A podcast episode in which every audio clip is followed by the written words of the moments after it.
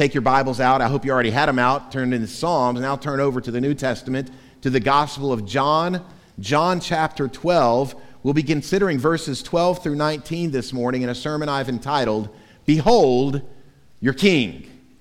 Behold Your King. You've probably heard the saying before everybody loves a parade. Go and bring that forth there for me, Eli. This is not working. There it is. Okay, it's working. I got a clicker just in case. Boom, boom. There it is. Everybody loves a parade, right? You've heard that before. We, we are, as in a society, have parades on pretty regular basis, and parades will be ubiquitous among all cultures and in all countries because everyone loves a parade. Sometimes we experience parades whenever there's a great athletic accomplishment, like when the Tampa Bay Buccaneers won the Super Bowl a couple years ago, or when the World Series champs, the Atlanta Braves, came back from their victory. Everyone loves a parade. We also see parades whenever they are highlighting particular social issues, like the March for Life or those who are unborn that are being threatened. There are parades for uh, holidays like our own Lookout Valley Christmas parade that we have every year. There are motorcycle parades and there are boat parades. There are parades with floats made from flowers and parades with flower boys that float. There are all kinds of parades out there because everyone loves a parade. And of course, there are parades that celebrate military victories and the cessation of war and conflict, like the New York City ticker tape parade at the conclusion of World War II. I did some research on parades this week, as you might guess, and I found out that the longest parade is actually in Hanover, Germany, at this event called the Schützenfest. And you might guess by the name Schützenfest that it is a shooting festival. It is a marksman's party, it is a marksman's parade. And so at this Schützenfest, which has been going on since 1529 in Germany, there are some 10,000 marksmen from all over the world who gather there in Hanover, Germany for this shooting marksman contest. And before the event begins, they have a parade. And all of the different marksmen and all of their regiments, they line up along with marching bands, dancers, costume characters, and they march, they parade into town and the total length of this parade, seven and a half miles long. It is the longest parade in the world. Now, where does this term or this understanding of the word parade come from? It's actually a French word. Thank you. The French gave us something, I guess. It's a French word, and the word parade in French means this a show of bravado, an orderly assembly of troops for inspections. So, this is what the word parade originally meant. You paraded before uh, the people or before a king the military. And you've seen this before. You've seen soldiers lined up and they're filing forward in great precision to show their discipline, to show their commitment. In recent years, you've probably seen parades in some totalitarian states like the Soviet Union or China or North Korea, where they have these parades with their military arsenals. They're showing their big tanks and their missiles just to show forth to their people, but really to the world, you don't want to mess with us. This is a parade, and this is where the word parade comes from.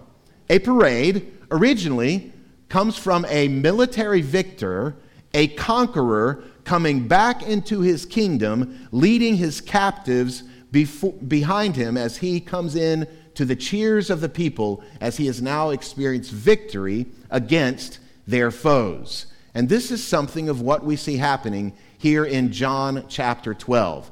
In John chapter 12, we have the record of Jesus's what's called his triumphal entry into Jerusalem when he's riding on the foal of a donkey to the cheers of the crowd, Hosanna to the Son of David. This is one of the only events in Jesus' life that is recorded in all four gospel accounts, which tells us of its importance to the gospel story itself. We're going to be looking at John's account and also paying attention some to the other gospel accounts as well. But look in your Bibles. In John chapter 12, we're going to begin reading in verse 12. This is the inspired word of God. The Bible says, The next day, the large crowd that had come to the feast heard that Jesus was coming to Jerusalem. So they took branches of palm trees and went out to meet him, crying out, Hosanna! Blessed is he who comes in the name of the Lord, even the King of Israel. And Jesus found a young donkey and sat on it, just as it is written Fear not, O daughter of Zion, behold, your king is coming, sitting on a donkey's colt. His disciples did not understand these things at first, but when Jesus was glorified, then they remembered that these things had been written about him and had been done to him. The crowd that had been with him when he called Lazarus out of the tomb and raised him from the dead continued to bear witness. The reason why the crowd went to meet him was that they heard he had done this sign. So the Pharisees said to one another, You see that you are gaining nothing. Look, the world has gone after him. Now, we saw in the previous passage a chronological marker that John had given us in verse 1. He told us it was six days from Passover. And now, here in this section, he tells us on the next day, which is five days from Passover. We know historically this is Palm, what? Sunday. This is Sunday of Holy Week. Good Friday is just five days away. So this is the beginning of Holy Week, and it's marked by this triumphal entry into Jerusalem on the back of a donkey. This day that John is writing about in Jerusalem is the time when Passover would be celebrated there on the Holy Temple Mount in Jerusalem, with all of the Levitical priesthood involved in the massive undertaking of celebrating Passover. There were three pilgrimage feasts that the Jews were expected to pilgrimage to Jerusalem to celebrate. One was this one, Passover. Another one is the Feast of Tabernacles. And the other one is the Feast of Pentecost. So these three festivals would be the annual pilgrimage feasts. Now, Tabernacles was probably uh, the most popular among the people because, as I mentioned before, when we were in that season of Tabernacle Festival uh, in John, it was something like a family camping trip. It was the Feast of Booths, the Feast of Tents, where you took and you put together a tent there in Jerusalem or near Jerusalem, and you camped out there for the week as you celebrated that feast. So it was a very celebratory feast. On the other hand, this feast of Passover had a different tone.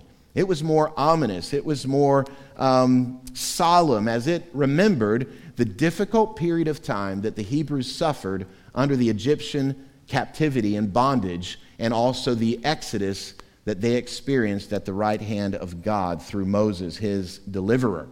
And ultimately, the deliverance they experienced through the blood of the Lamb being over their doorposts as the angel of death passed over and they were delivered from God's wrath. This is Passover. Now, Jesus' entry into Passover, into Jerusalem on Passover week, is really one of the most dramatic events of Jesus' entire ministry, which is why, again, I think it's recorded in all four Gospels. And here's why it's dramatic because Jesus departs from his normal method of operations. Uh, uh, mostly, when we see Jesus in the Gospels, he is deflecting fame. He is trying to tone down expectations. When he heals somebody, what does he say? Don't tell anybody. Don't say anything. In fact, the very last of the seven sign miracles that John records, the miracle of raising Lazarus from the dead, what does Jesus do immediately after the miracle? He leaves town. He bolts out of town 12 miles away to Ephraim. He's always deflecting attention and he's not wanting to instigate the rage of the Pharisees any more than they're being instigated. This all changes here. His whole method of operation changes where he's not deflecting attention, he's drawing attention. He's not trying to uh, ease the tensions of the Jewish religious leaders, he's goading the religious leaders into accomplishing what their evil intent is already to kill him. Why? Because Jesus' life would not be taken from him, he would give it willingly. Nobody's going to take Jesus' life before his appointed timetable. He is controlling the divine chronology of his life and also of his death. And here he makes an unmistakable entry into Jerusalem. All the eyes of the people who had come to this pilgrimage festival were on Jesus. All the lips were saying the name Jesus. Do you think Jesus is going to show up? Do you think he's going to make an appearance? Do you think he's coming to the temple? As we consider this, this triumphal entry, as it were, of Jesus into Jerusalem, there's really four things from the passage I want to point out that let us get some understanding about this event. The first one is this I want us to think about the actual parade, the procession of the king.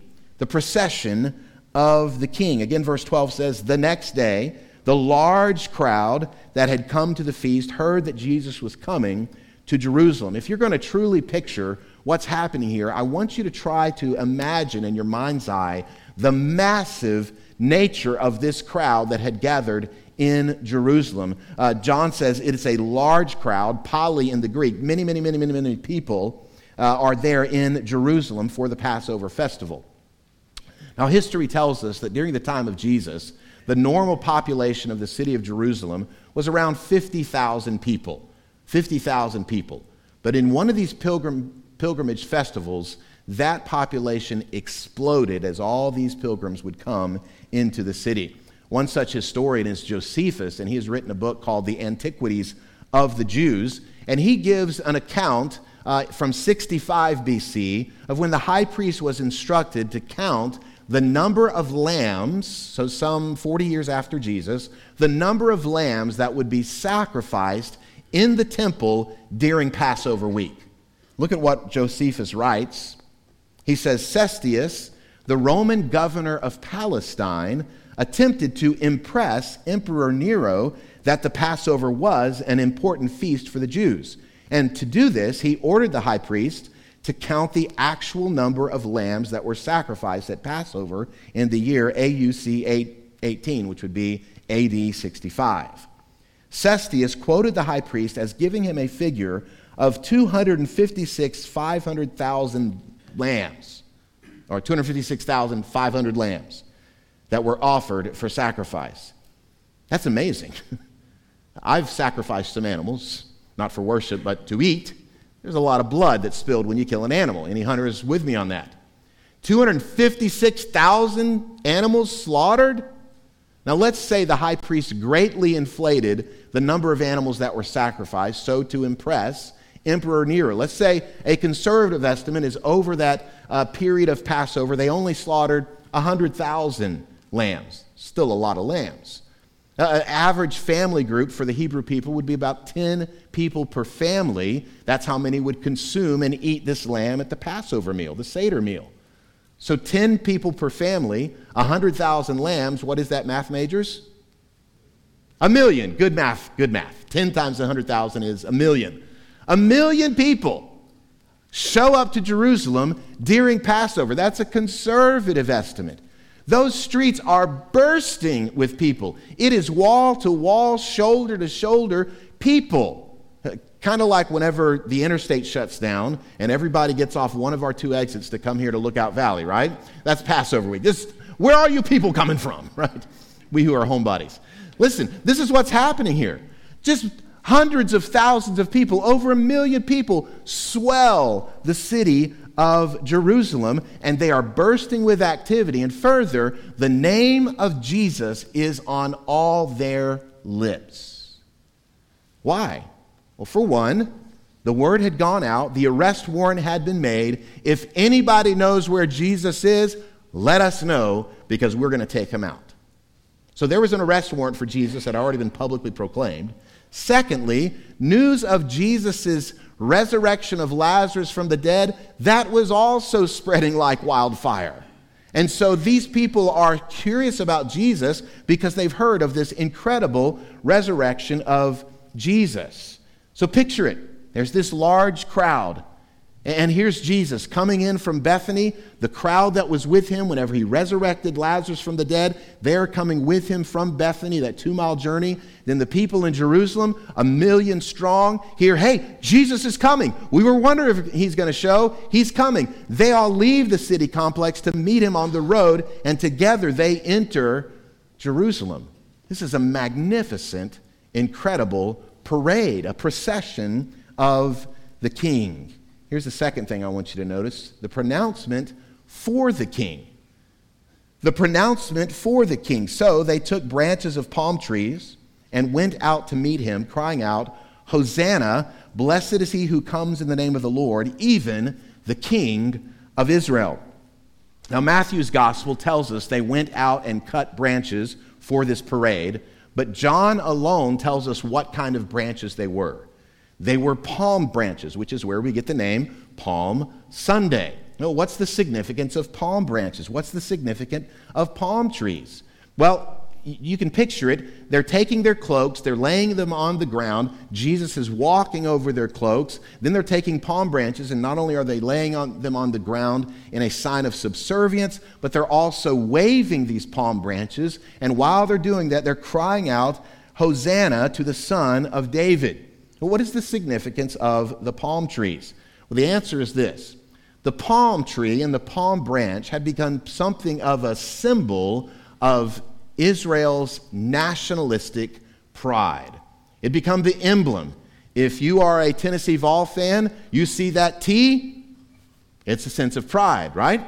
You see, if you're a Florida Gator, you see that Gator, it's a sense of pride, though not recently, right? Unfortunately. You see these things and there's a sense of pride. You see the American flag. You want to salute. You want to put your hand over your heart. There's a sense of pride. The palm branch, the palm tree, had become such an emblem for the Jewish people. Uh, we see this in a couple of ways. For one, 150 years before Jesus, uh, I had told you before in a previous message that the, that the temple in Jerusalem had become desecrated by the Greeks who had come in and they sacrificed a pig, of all things, on the altar where uh, lambs would be slaughtered. Well, one liberator, one revolutionary by the name of Judas Maccabeus, actually came in and expelled the Greeks. And he came into Jerusalem. Here's a picture of him. He's riding on a stallion, on a steed. And guess what they're doing when he comes into town? This is 150 years before Jesus. They're waving palm branches and they're saying, Hosanna! Hosanna to the Son of David. Again, Hosanna, our English word Hosanna, is a transliteration of the Greek word, which is a transliteration of the Hebrew word, which means, save us now. So when we were just singing, Hosanna to God in the highest. We're saying, Save us now. And this is what the people were saying to Judas Maccabeus as a revolutionary who threw out the Greeks. And this is what they were saying to Jesus. Further, a generation after Jesus, there was in fact a revolt against Rome. Uh, you may remember it ended up in the temple being destroyed in AD 70. But during that period of revolution, the Jews began to stamp their own coins, their own money. And I want you to look at one of the coins. This is a half shekel from that period. What is on the coin of Israel? A palm tree. This was their emblem of nationalistic pride. Hosanna was their fight war chant. Hosanna! Hosanna! Rocky Top, right? This is their war chant. They're saying, let's go. Let's get him. Let's win. And that's what they're saying to Jesus. Uh, this idea is reinforced in these loud cries, and this comes from really a messianic psalm, Psalm 118. Look at Psalm 118, verse 25. It's translated in our Bibles. It's Hosanna in the Hebrew, but it's translated, Save us, we pray. O Lord, O Lord, we pray, give us success. Blessed is he who comes in the name of the Lord. We bless you from the house of the Lord. So frequently, the Hebrew people would pronounce these words in this fight song of the Jewish people Hosanna. It was the fight song of the, particularly the independence party of the Jewish people. And we know this was the spirit they had because they actually added to this psalm. Did you notice it in the passage? They added to this scripture, even the king of Israel. Psalm 118 doesn't say that, but they added that to their shouts of Hosanna because that was their mindset.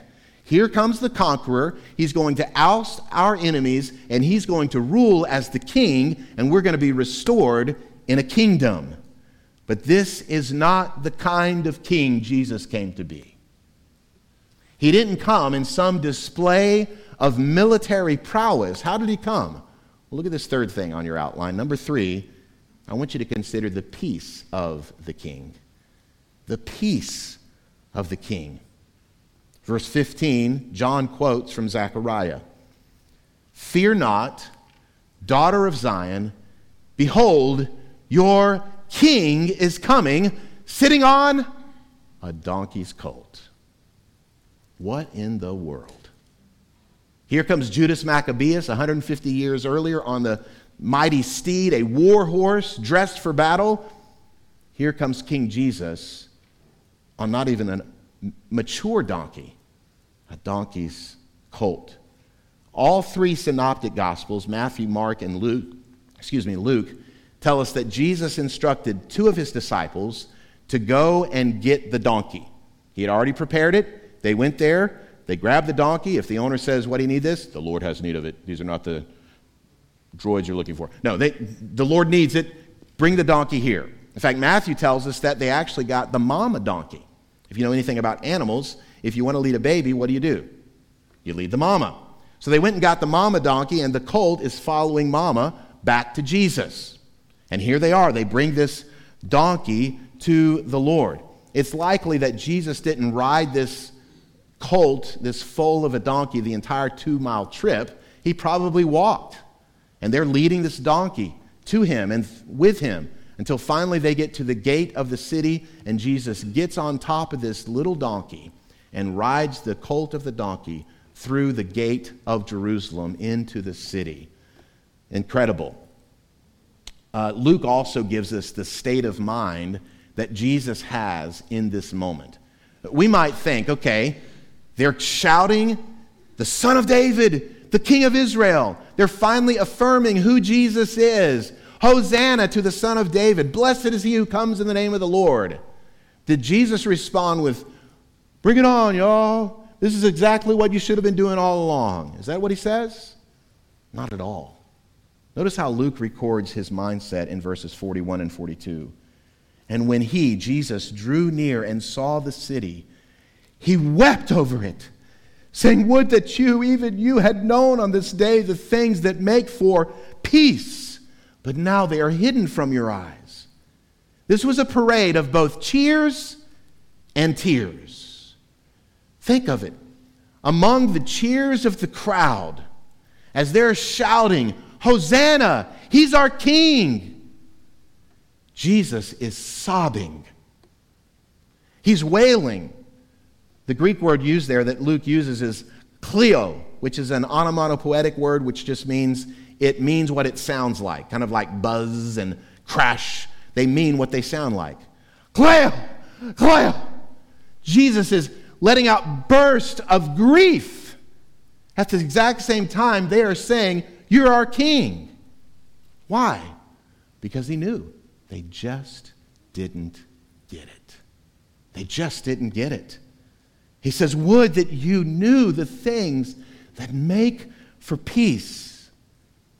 John reminds us that Jesus' entry on a donkey perfectly fulfills the prophetic prediction of one Zechariah hundreds of years earlier in the Old Testament. You can likely see in your Bibles that there's a cross reference there to Zechariah 9 9. Now, when the New Testament writers refer to an Old Testament passage, you have to remember there were no verse divisions in their day. That didn't come until about the 1500s. So when they refer to an Old Testament prophecy, they're referring to the whole Old Testament prophecy. They're referring to the context in which that line comes from. They didn't just cherry pick lines here and there. So I want you to see kind of the fuller context of Zechariah's prophecy regarding the king coming in on the foal of a donkey. Look, look at uh, Zechariah 9, beginning in verse 9. We'll also read verse 10. The Bible says, Rejoice greatly, O daughter of Zion. Shout aloud, O daughter of Jerusalem. Behold, your king is coming to you. Righteous and having salvation is he, humble and mounted on a donkey on a colt, the foal of a donkey. I will cut off the chariot from Ephraim, and the war horse from Jerusalem, and the battle bow shall be cut off, and he shall speak peace to the nations. His rule shall be from sea to sea, and from the river to the ends of the earth. So it's against this backdrop of this very well known prophecy for the Old Testament people that we see how strongly Jesus is issuing here a straightforward rebuke of their expectations. They wanted Messiah to be this militaristic figure who was going to come out and lead them in revolution and revolt, revolt. They're seemingly completely unaware of the way Messiah was to come. They were looking for a warrior. Jesus is coming as the Prince of Peace, mounted on a young donkey. And friends, what a warning this is to us. What a warning this is to us as Christians and as the church. That our spiritual agenda in the world, as God has ordained, is not through military power. It's not through a show of strength. Rather, it's one of peace. We hear a lot today about the culture war and culture warriors. And I'm as thankful as anybody for elected officials, for governing officials who represent truth, who legislate from a biblical worldview. I am thankful for them. But we must always remember that the culture war in which we are engaged is ultimately spiritual warfare. It's spiritual warfare. Think about the abortion issue that has been on the forefront of the culture war, if you will, for the last 50 years. For 50 years, it, it waged after the Roe versus Wade decision, which was recently overturned. But I want you to think about that 50 years ago, when it was over, when it was became the law of the land, there was no such thing as 3D ultrasound machines where parents could see 3D images of their unborn children. That didn't exist. They had no idea about it. I want you to think that 50 years ago, DNA was not a, a thing in the scientific world. That right now, at the moment of conception, when that egg is fertilized, the unique unmistakable DNA code of that child is imprinted on his life. And that unique, one of a kind DNA code determines gender, hair color, eye color, and even things like how big your nose is going to be and male pattern baldness. That's all determined by your DNA code. That is unique to you alone. 50 years ago, it would be very easy to convince a panel of Supreme Court justices that thing in the womb is just a clump of cells because they didn't have the science. Surely no one today would refer to an unborn child as a clump of cells. But do they? Do they? Why? Because it's not about science, it's about sin. They don't want it to be a human being, even though it has all the marks of humanity. Think about the current issue of transgenderism. Science is very clear, isn't it? If you have XY chromosomes, you're a male. If you have XX chromosomes, you're a female. Pretty simple. But it's not a thing of science, it's a thing of sin. Right? So, what is the answer to the sin problem? Is it government? Is it education and universities? Is it the church and the church's message of the gospel? Yes. The answer to the culture war, friends, is the gospel of Jesus. How do we present the gospel of Jesus? Militaristically? Humble, seated on a donkey, peacefully. This is who we're called to be. Again, I am overly thankful for like minded politicians who try to guard these things, but is not the role of the church to do a cultural upheaval except through you telling your neighbor about Jesus. You telling that coworker who's having uh, gender identity issues, tell them about Jesus. Because it's not a science issue, it's a sin issue. And this is how Zechariah presents Jesus. That's how the gospel accounts present Jesus. Humble, riding on a donkey, not a mighty war horse, not a, a steed, the colt, the foal of a donkey. Friends, as we interact with unbelieving neighbors, we must reach them with the fruit of the Spirit. The Spirit of Jesus. Love, joy, peace, patience kindness, goodness, gentleness, faithfulness, self control. Against such things, there is no law. They may outlaw a lot of things we do, but they're not going to outlaw kindness. And that commends the gospel to unbelievers. A king like this is worth shouting about. A king like this is worth rejoicing. Notice how the prophet enjoins the people Rejoice greatly, O daughter of Zion. If you don't cry out, the rocks will cry out because he's worth it. In fact, Luke describes their shouts on that Palm Sunday like this. Look at Luke 19, verse 37 and following. The whole multitude of his disciples began to rejoice and praise God with a loud voice for all the mighty works that they had seen, saying, Blessed is the King who comes in the name of the Lord, peace in heaven and glory in the highest. And some of the Pharisees in the crowd said to him, Teacher, rebuke your disciples. He answered, I tell you, if these were silent, the very stones would cry out. Jesus did present himself as Israel's true king, but not the kind of king they were looking for. And this was a provocative point. Again, he rode in to town to their shouts because he was goading the religious leaders to enact their murderous plot according to his timetable. This explains also why many people in the crowd, though they celebrated him on Sunday, well, they can be convinced to cry out, Crucify him on Friday, because he was not the kind of king they anticipated or expected him to be. And that leads finally to the fourth thing I want to point out from this passage. Number four, the perspectives on the king. The perspectives on the king.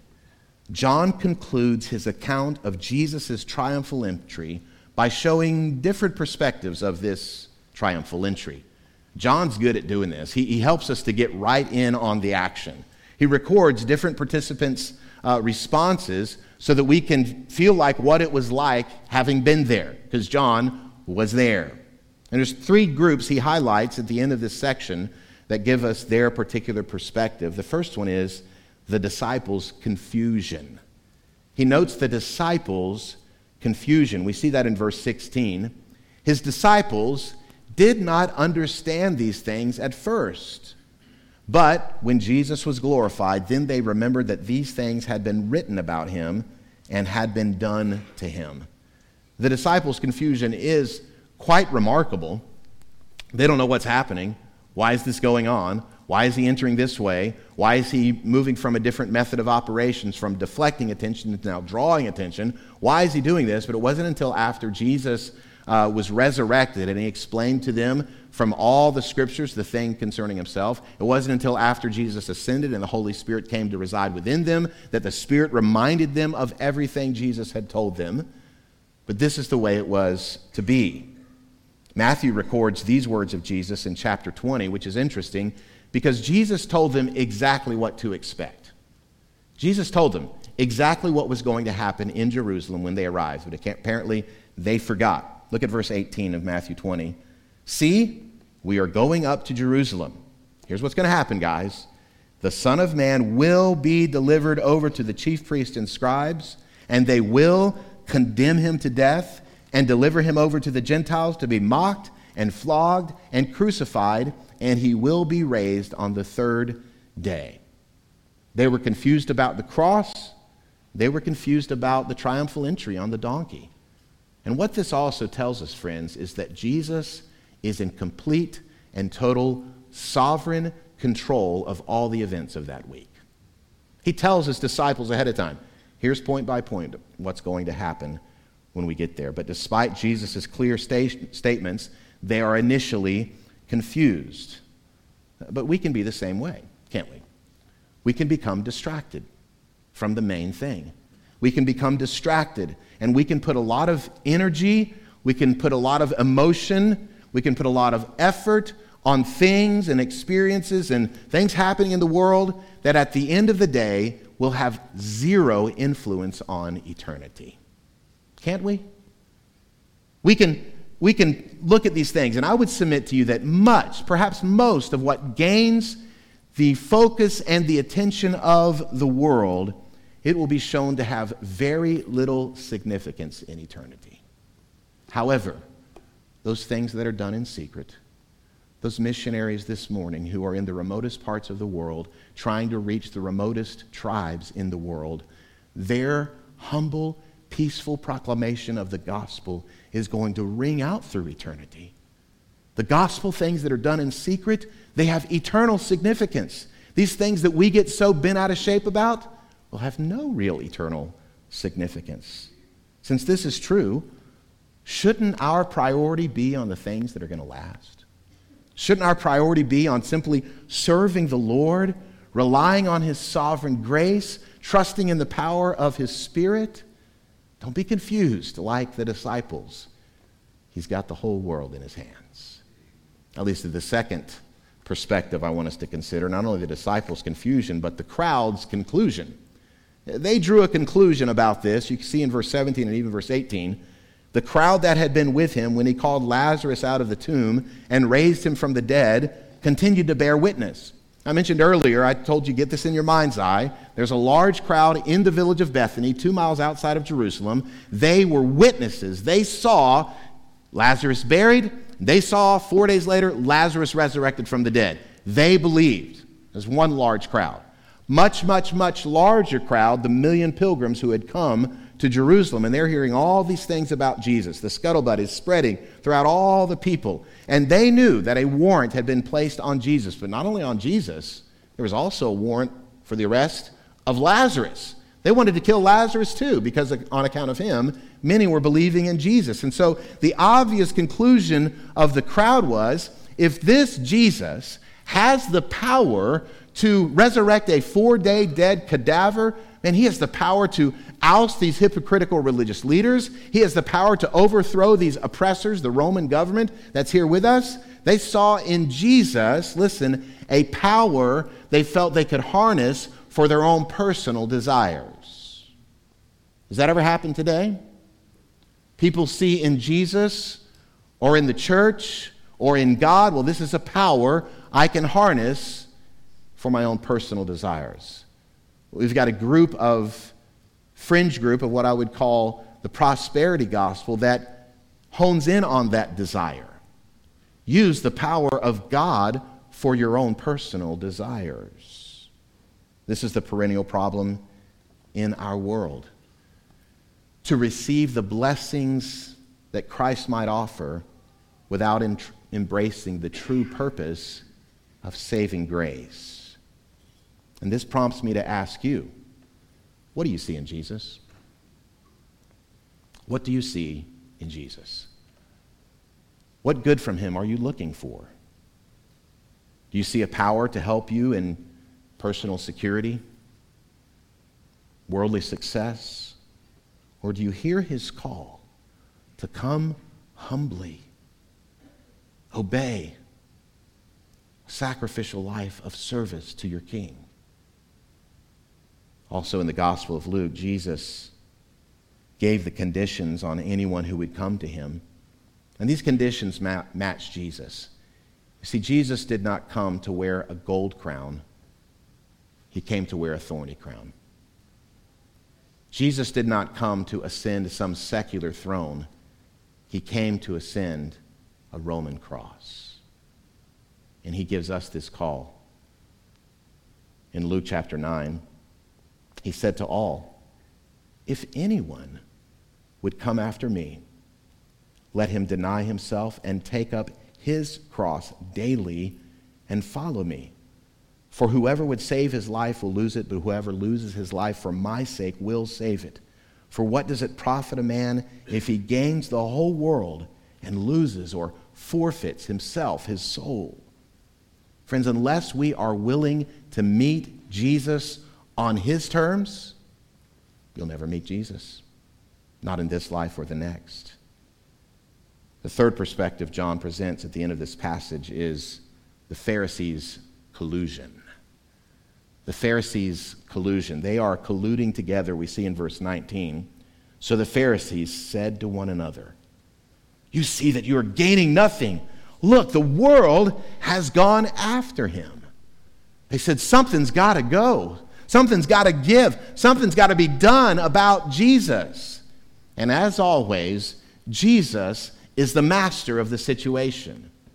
Do you see what prophetic words these colluding Pharisees were making unbeknownst to them?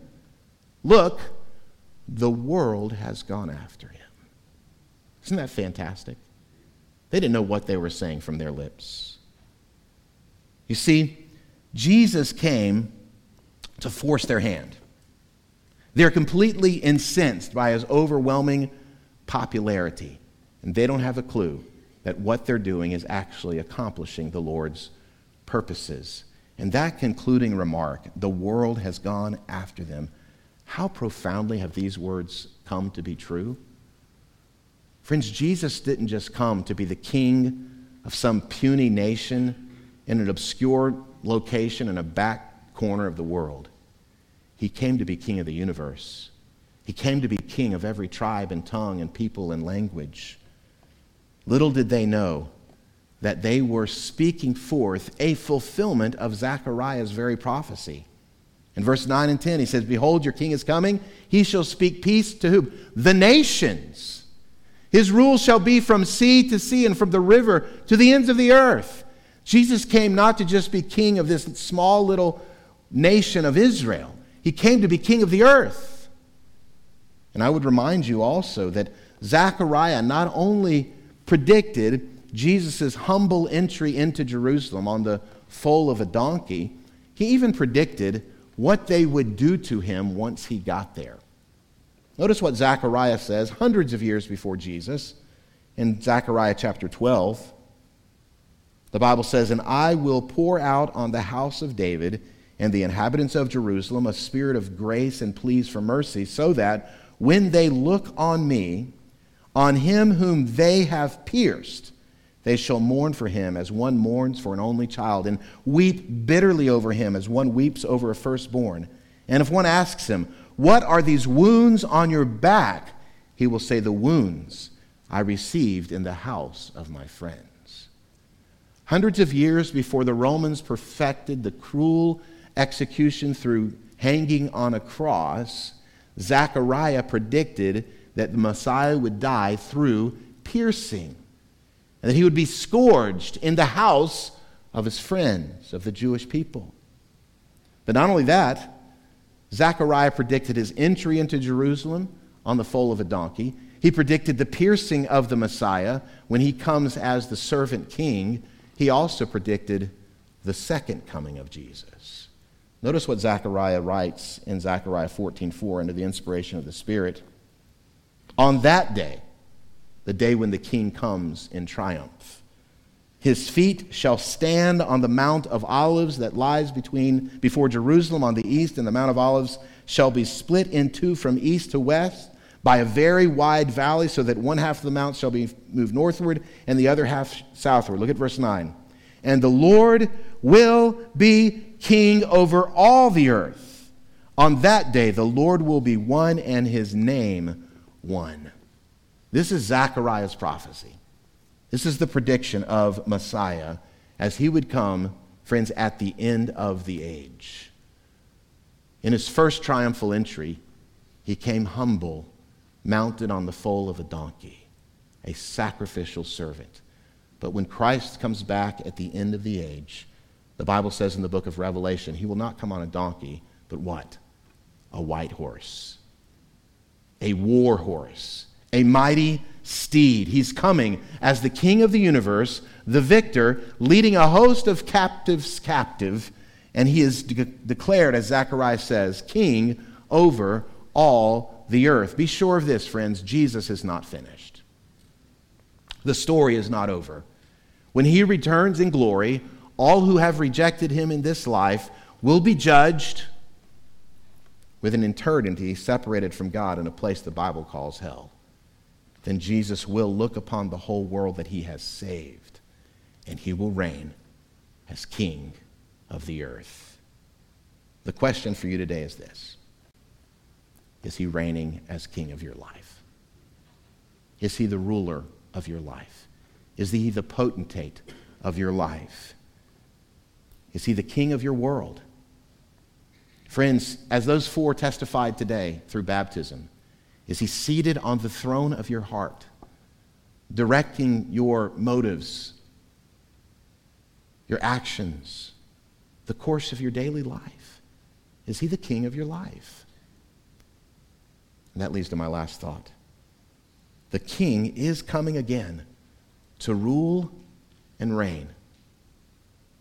Is he the sovereign over your life today?